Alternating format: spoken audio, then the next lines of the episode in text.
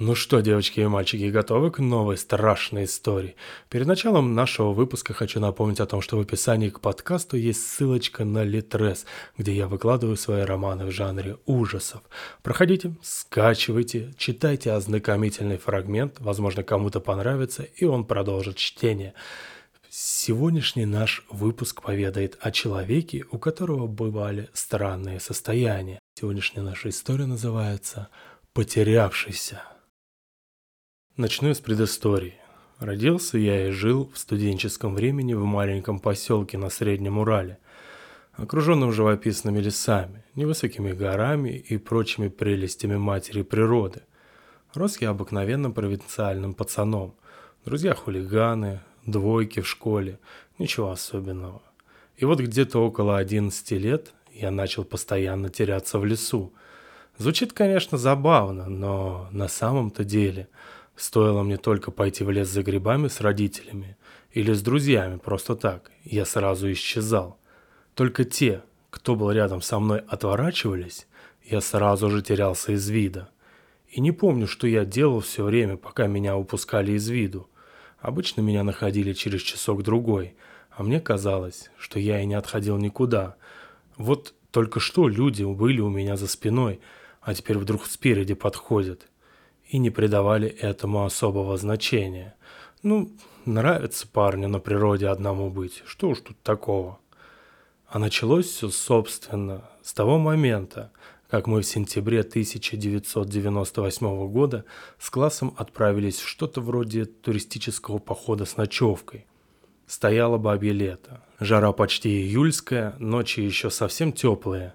Наверное, именно благодаря всему этому я остался жив – ибо, как говорят одноклассники, на первой серьезной стоянке через 3-4 часа после начала похода я, как обычно, исчез. Сначала никто не обратил внимания, мол, сам придет, но через час я так и не объявился. Мобильная группа учителей тоже не обнаружила моих следов. Они поспешно вернулись в поселок, сообщили об исчезновении. На поиски сразу отправилась куча народу, говорят, даже с вертолета искали. В общем, нашли меня на той самой стоянке на третий день поисков, будто я никуда и не уходил. Говорят, я просто молча сидел у давно уже потухшего костра с таким видом, будто бы ничего и не случилось. И даже начал просить нашедших меня уже продолжить в конце концов этот поход, но потом отключился. Очнулся я через два дня дождливым утром в больничной палате. Врачи сказали, что я сильно похудел – но зато не обморозился. Спасибо тому самому бабьему лету. Расспрашивали меня насчет того, как я заблудился. В тот момент я, наверное, в первый раз вспомнил, что со мной происходило в это время, хоть это и были просто какие-то обрывки. Картина осеннего леса, горящего костра, который, как мне сказали, я как-то сам разжег, хотя и спичек у меня с собой не было. Забыл, хоть и рекомендовали каждому взять какой-то речки. Никакой речки, кстати, километров в десяти от этого места нет. Все эти образы как будто плясали перед глазами, перемешивались, отдельные детали всплывали и угасали. В ушах начал появляться какой-то странный гул, не давящий, а приятный, расслабляющий, уносящий вдаль. В итоге я отключился еще часа на три – Будучи выписанным из больницы, я тот час получил от матери строжайший запрет подходить к любому месту, где деревьев на десяток квадратных метров больше, чем у меня пальцев на руках, образно говоря. Но это была сущая ерунда, ибо оказалось, что с вахты вернулся отец. Вообще он должен был вернуться на две недели позже, но им как-то удалось сделать всю работу намного быстрее, и их отправили домой раньше – да еще и премию выдали. Точно не помню, что там отец говорил, но суть вроде передал. Но и это все ерунда по сравнению с тем, что он привез мне Сегу. Купил с рук в каком-то городе, где был проездом, с целым чемоданом картриджей. Странно, что я тогда снова не отключился, но уж о чем, так о походах в лес забыл точно. Тогда я был, кстати, в седьмом классе, до самого выпускного, даже до поступления в ВУЗ, ничего со мной интересного не происходило. ибо зимой и летом я все время просиживал за Сегой, а потом за Дримкастом. Благо у меня был свой телевизор, притащил со свалки однажды, а он оказался рабочим. И иногда выходил во двор поиграть в футбол, никаких лесных походов. Время от времени, правда, тот самый гул, что накрыл меня в больнице, возвращался. Иногда по ночам снились странные сны о том, как я хожу по лесу в каком-то забытие, но я не придавал этому значения. Мало ли что, переиграл просто, да, да и все. Но в конце концов школу я закончил. Так как у нас в поселке был всего лишь техникум, а перспектива остаться в поселке в качестве какого-нибудь электрика меня не прельщала, то я отправился поступать в ближайший крупный город. Несмотря на то, что учился я не больно-то хорошо, поступил легко. Помогло то, что в том вузе была какая-то специальная квота для иногородних.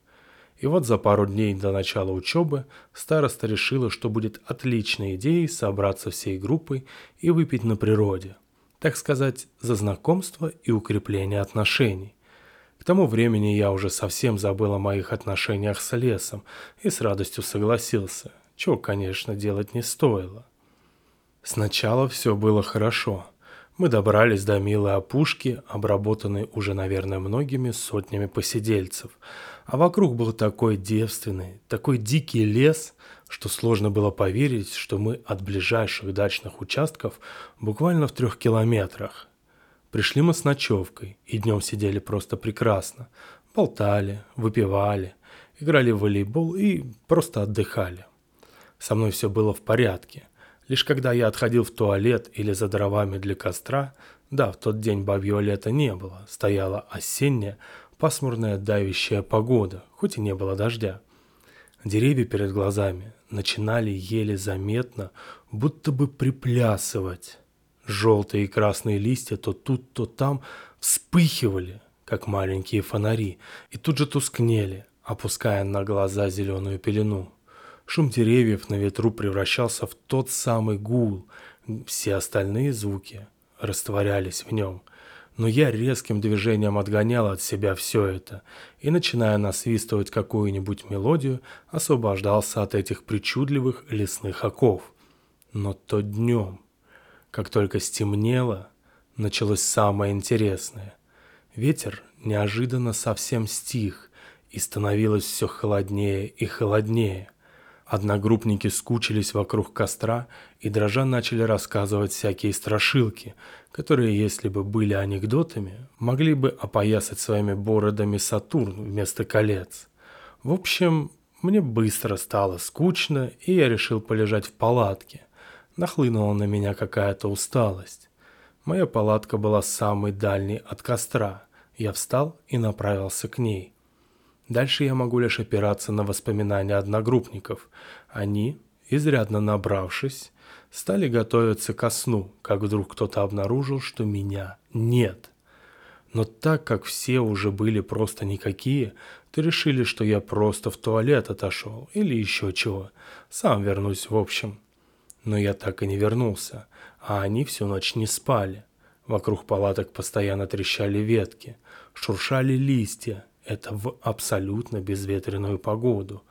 У них постоянно затухал костер. На палатке что-то падало, а к утру еще почти у всех пропали кое-какие вещи. Но, что самое странное, дорогие не в плане стоимости, а в плане значимости. У одной девушки пропали какие-то нужные таблетки, у другой фотография умерших родителей, у одного парня очки – в общем, утром они злые, напуганные, не выспавшиеся, с похмелья еле вышли оттуда. Притом не там, где хотели и куда шли, к дачам, а на дорогу, в абсолютно другом направлении, около которой неожиданно нашли меня. Конечно, они сначала набросились на меня, думая, что это я им устроил веселую ночь, но я находился в каком-то бессознательном состоянии и лишь шевелил губами, будто бы с кем-то разговаривал. Очнулся я снова дождливым утром в очень похожей, хотя, конечно, и совсем другой больничной палате, да и в другой больнице. Рядом сидели моя мама и бабушка, которая, кстати, жила в этом городе. Девушка, с которой я познакомился, когда ехал в автобусе. Она была из соседнего поселка и поступила в тот же институт, но на другую специальность. Один старый друг, что остался в поселке, и несколько одногруппников. Как оказалось, я еще и снова очнулся через те же два дня. Мама сразу же принялась меня отчитывать, что я такой секой забыл, что в лес мне ходить нельзя. Показала одежду, в которой я был. Она была вся грязная, зеленая от травы, местами порванная, как будто я, цепляясь за ветки и падая, бежал по лесу. Я минут пятнадцать выслушивал ее речи, пока не зашел врач и не попросил всех покинуть палату. Я убедил собравшихся в том, что со мной все в порядке. Попросил не беспокоиться и послушать человека в белом халате. Все разошлись. А доктор, оказавшийся психологом или кем-то подобным, начал расспрашивать меня о случившемся.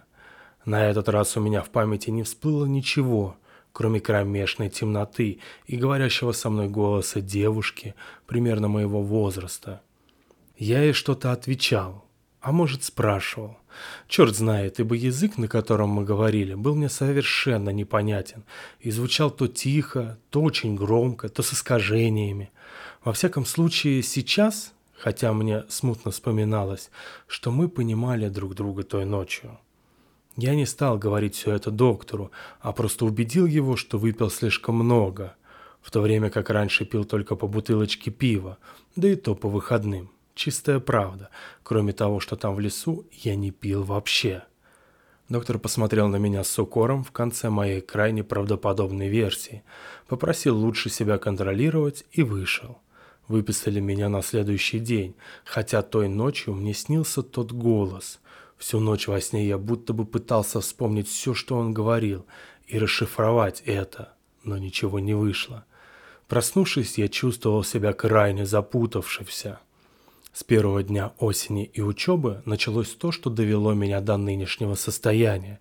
Я начал теряться и блуждать абсолютно везде. В институте я постоянно опаздывал на пары, порой на 10-20 минут, так как не мог найти аудиторию, блуждая по казавшимся бесконечными коридорам и лестницам. Наш институт – феерический пример карательной архитектуры. Мало того, что это несколько зданий, абсолютно безумным образом объединенных, так еще и в самих зданиях планировка лютая, когда аудитория для двух пар одного предмета, семинара и лекций, находится в абсолютно разных частях разных зданий. Добираться до бабушки, живущей в районе стандартных хрущевок, построенных лабиринтом, до девушки, снимавшей квартиру в районе старых двухэтажных бараков – до своей общаги в перезастроенном центре города, до друга в частный сектор, да хоть куда стало настоящим мучением. Вроде бы стандартная ситуация. Чужой город, большой город. Поплутаешь, спросишь, найдешь. Но не тут-то было. Мои блуждания были особенными. Как только я выходил из маршрутки и начинал идти по вроде бы уже известному пути, я вдруг буквально через 3-4 минуты попадал будто бы в какой-то кисель. Двигаться становилось тяжело, перед глазами все размывалось. Фонари, светящиеся окна, звезды – все вспыхивало и тухло, мерцало, плясало вокруг меня, как те красные и желтые листья в августовском лесу. Машины то пролетали быстро, то еле тащились по дороге. Люди превращались в размытые пятна. Попробуй спросить у такого пятна дорогу, особенно когда и рот открыть не можешь. Деревья становились намного больше, похожими на людей, потрясывая ветвями и скрипя. Дома лишались углов, меняли очертания, и слышался этот гул. Нарастающий, не тревожный, а уносящий вдаль. Меня спасал лишь сотовый телефон и мелодия на звонке. Она будто бы снимала с меня какое-то заклятие, и я оказался совсем не там, где вышел. Порой в десятке дворов и не в нужной от остановки стороне. Звонил всегда тот, к кому я иду, и интересовался, где же я опять пропал. Я собирался с мыслями, отвечал какую-нибудь банальность, например, что я друга встретил или не на той остановке вышел случайно вдыхал полную грудь неощущаемого в том потерянном сознании воздуха, Спрашивал у прохожих, как отсюда добраться до такого-то дома, и со всех ног бежал туда, чтобы не заблудиться вновь. Лично я все происходившее воспринимал со странным спокойствием, но вот те, с кем я общался, в институте ко мне все стали относиться крайне подозрительно, еще после того случая в лесу и постоянного опаздывания на пары. А уж когда один парень даже не из моей группы разболтал о моих блужданиях по улицам в образе зомби, то на меня стали совсем косо смотреть и сторониться. Ситуация становилась все тяжелее. Меня бросила девушка после того, как я, направляясь к ней необычным путем, проспал остановку. Заблудился в какой-то промзоне, из которой выбрался только к рассвету, не особо это осознавая. Добрался до ее дома, разбудил ее и сорвался, когда она меня отчитывала.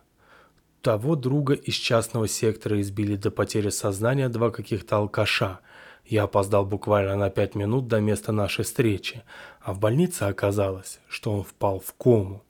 К тому же я начал теряться уже даже в общаге, а чего тоже нехило огреб от какого-то качка, войдя к нему в неподходящий момент. Всю осень я старался как можно меньше куда-то ходить, передвигался по институту, буквально держась за юбку одной доброй девушки из нашей группы, ездил от двери института до двери общаги на такси, все время проводил за учебниками или книгами. В результате подтянул успеваемость, и стипендии наконец-то стало хватать не только на такси. Наступила зима. Первые две недели декабря меня вроде бы даже как-то отпустило. Я стал чаще выходить на улицу, пытался контактировать с людьми, но 17 декабря случилось самое жуткое происшествие в моей жизни. В тот день у меня было четыре пары а после я должен был ехать к бабушке на пирожки. За пару дней до этого мы виделись. Она заметила, что я сильно исхудал и решила, так сказать, принять меры по исправлению ситуации. К тому времени весь город уже пятый день засыпало снегом, и в этот день наступил апофеоз снежного безумия. Все такси, в которые я звонил, отказывались присылать машину, ссылаясь на то, что техника снегоуборочная работает плохо – далеко не уехать. Я какое-то время даже сомневался, ехать ли, ибо все эти снежные дни я вроде бы гулял в нормальном состоянии, но постоянно слышал тот голос из леса. Сначала лишь обрывки слов в гуле толпы, затем слова, фразы. А днем ранее я осознал, что часть звуков города просто заменяется этим голосом. В тот день все пары были лекциями, и я вдоволь насмотрелся в разные окна. Среди пелены падающего огромными хлопьями снега я то тут, то там замечал какие-то будто бы вырванные из других мест и небрежно вставленные в урбанистический пейзаж за окном объекты. Зеленые кусты, ржавые металлические обломки, фонарные столбы странных форм и люди, в необычно цветастых костюмах среди толп в черном. Но в конце концов суровый, беспощадный голод студента заглушил все мои дурные мысли, и я отправился на трамвай. Остановка была недалеко, и я дошел до нее без приключений. Сразу же сел в нужный мне трамвай. Повезло. Забитый до отказа. Наверное, первый раз за все те годы, что в городе ездят в маршрутке, они, кстати, тоже говоря, не ездили, так что трамвай был единственным лучом света в Белом царстве. Доехал до нужной остановки я тоже без приключений. Вышел, прошел с освещенного проспекта вглубь дворов и потерялся во мраке. Так странно, ни одного горящего окна и уж тем более фонаря, только темнота и ветер, воющий, сбивающий с ног, бросающий мне в лицо снег – я абсолютно дезориентирован. Начал крутить головой туда-сюда в поисках убежища, и вдруг недалеко от себя увидел еле мерцающий свет. Со всех сил бросившись в ту сторону, я за десяток шагов добежал до туда. Там была лампочка, освещающая вход в подъезд. Я со всех сил дернул дверь на себя. Раздался жуткий скрип ржавой пружины. Я на секунду остолбенел – но тут же резко запрыгнул в подъезд и закрыл дверь. В подъезде не было света, стояла жуткая тяжелая тишина. И что самое странное, там было ни капельки не теплее, чем на улице. Отдышавшись, я достал из кармана маленький фонарик.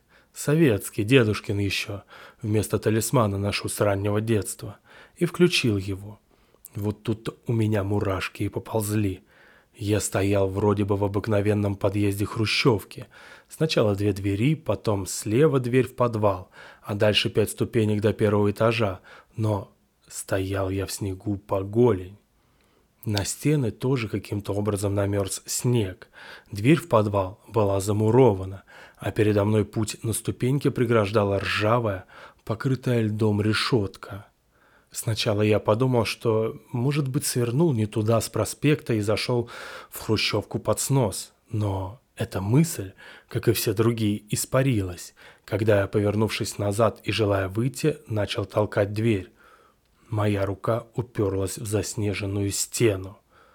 Посветив туда фонариком и убедившись, что там действительно такая же замерзшая стена, как и справа и слева, даже не замурованная дверь, я почувствовал, что у меня подкашиваются ноги, и сел в снег.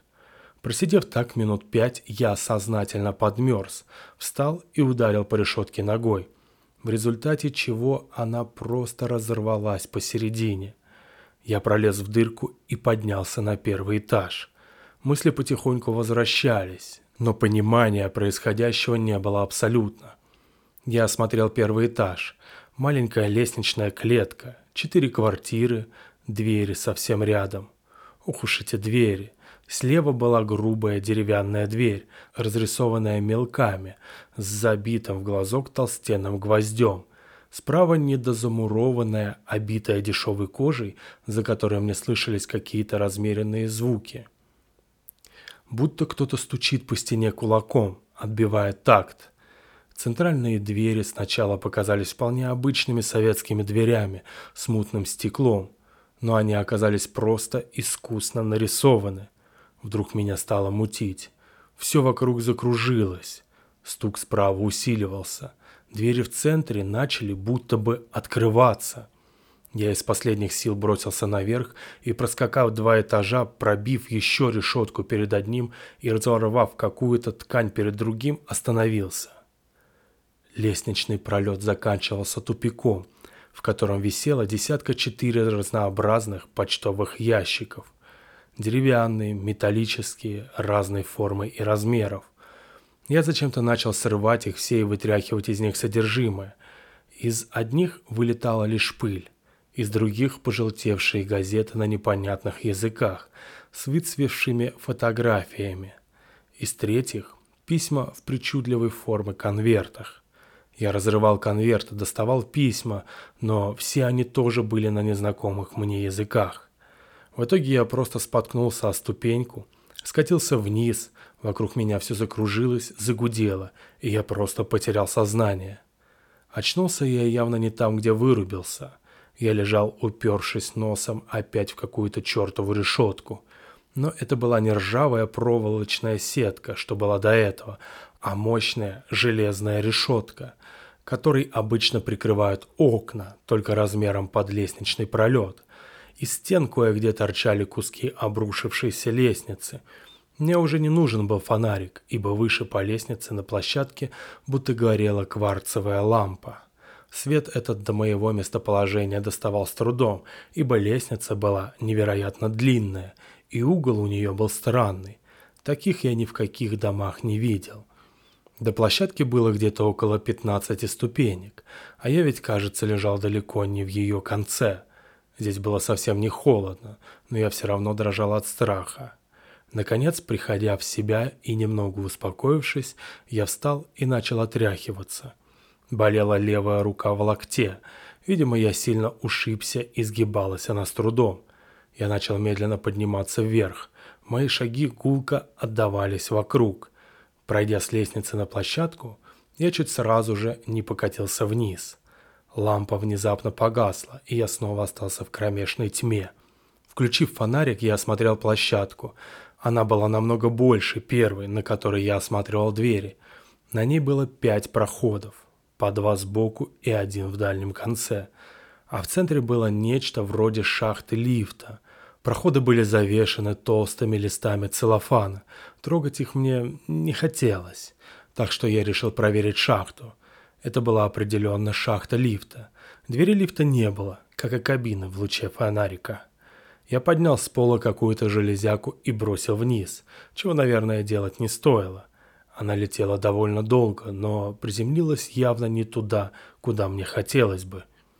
Раздался мерзкий, сдавленный писк, и где-то далеко внизу началась какая-то возня.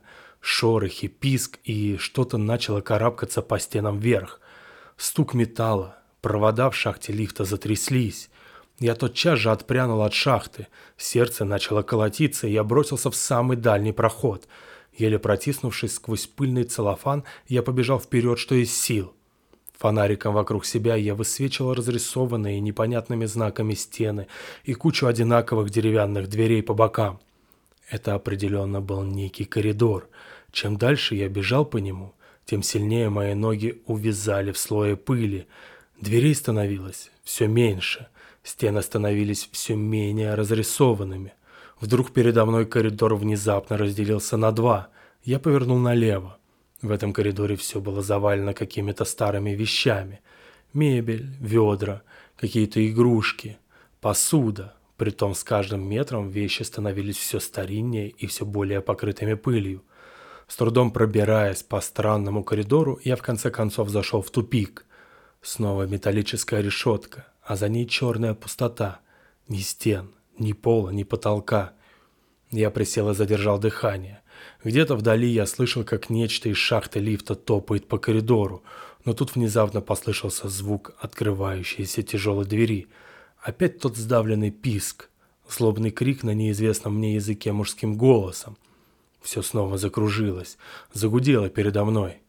Пятно фонаря, застывшее на каком-то древнем тазу, замерцало, и я не вырубился, нет, лишь закрыл глаза — а открыв, понял, что оказался по ту сторону решетки, но не в темной пустоте, а вполне себе на каменном полу.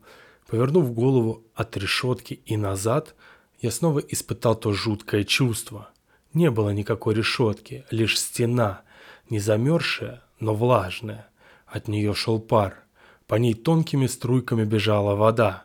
Фонарик остался где-то там, но здесь на стенах были мелкие лампы, горевшие неприятным красным цветом. Встав с мокрого пола, я подавленно побрел вдоль красных лампочек. Это был уже не коридор, а какой-то лабиринт, по которому я шел, придерживаясь отвратительного, бьющего по глазам красного света. Везде журчала вода. Лабиринт был наполнен туманом. За заплесневелыми стенами стучали какие-то механизмы. Наконец, через 20 минут ходьбы лампочки закончились, и из темноты передо мной я услышал снова тот голос. Голос девушки моего возраста. Она говорила тихо, я все так же не понимал язык, но ведомый неизвестной силой шел сквозь темноту, пока наконец не открыл какую-то дверь и не вышел в странное, куполообразное помещение. Я стоял на маленьком выступе, и передо мной была вода, как круглый бассейн. Вода была на пару метров ниже, но явно прибывала. Помещение освещалось мощной красной лампой.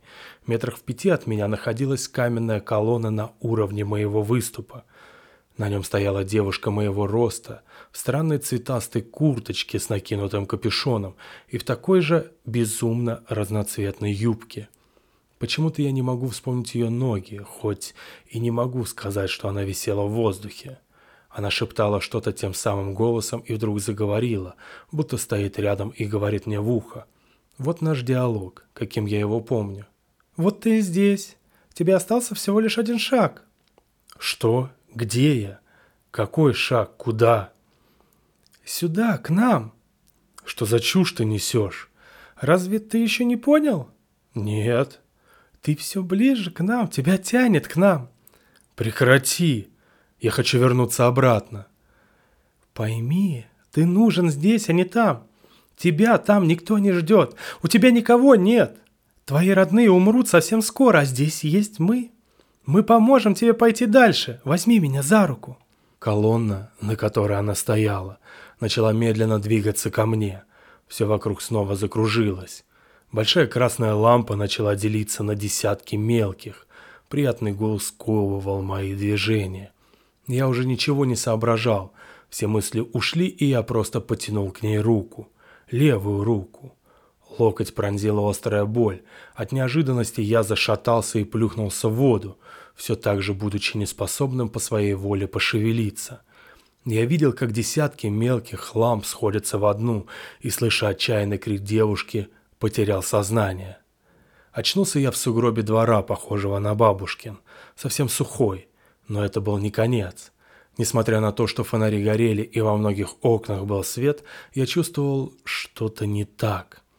У меня было крайне расфокусировано зрение, и через минуту, так и приведя зрение в порядок, я понял, что неправильно. Дома вокруг меня были необычными хрущевками, они снова меняли форму, как тогда осенью, но намного более зловеще. К ним прибавлялись еще этажи. Они разделялись, соединялись, из них выпадали отдельные части. Они нарастали друг на друга, переворачивались, плясали и сжимались кольцом вокруг меня. Фонари с безумной периодичностью мерцали и тухли, лампочки в них лопались, и из них струилась вода. В окнах появлялся образ той самой девушки. Начавшийся было гул сменился ее отчаянным криком.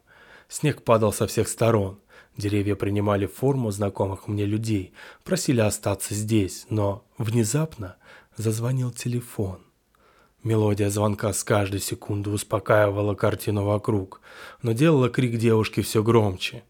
Но с последней секунды мелодии крик оборвался. Все прекратилось. Мелодия заиграла повторно. В лицо мне ударил теплый ветер. Я вдохнул полную грудь воздуха и снова потерял сознание. Я снова очнулся утром через два дня, и несмотря на то, что была середина декабря, это было дождливое утро. Говорили, что это погодная аномалия, раз в сотню лет такое бывает. После этого все прекратилось. Говорят, в тот вечер меня нашли в соседнем с бабушкиным дворе, в сугробе. За прошедший год я вернул себе большинство друзей и репутацию, снова нашел девушку. Все те странные события, что происходили со мной, удивительным образом стерлись из моей памяти почти подчистую. Хорошо, что я в больнице тогда записывал все свои воспоминания. Будет что внукам рассказать, если что. Конечно, порой и даже я начинаю считать это плодами моего воображения, но дело в том, что когда меня выписали из больницы, я, одеваясь, нашел во внутреннем кармане куртки, где раньше всегда лежал мой фонарик, письмо. Письмо, запечатанное в необычный конверт, написанное на жесткой, приятно пахнущей бумаге странными символами. Когда я достаю его и смотрю на символы, тот гул, переплетающийся с криком, возвращается, только очень тихо, и картинка перед глазами мельтешит и слегка дергается. Но я уверен, что у них, кто бы они ни были, не хватит сил снова меня к себе затащить, если я сам этого не захочу. Конец. Спасибо, что дослушали до конца. Подписывайтесь на подкаст, советуйте подкаст друзьям.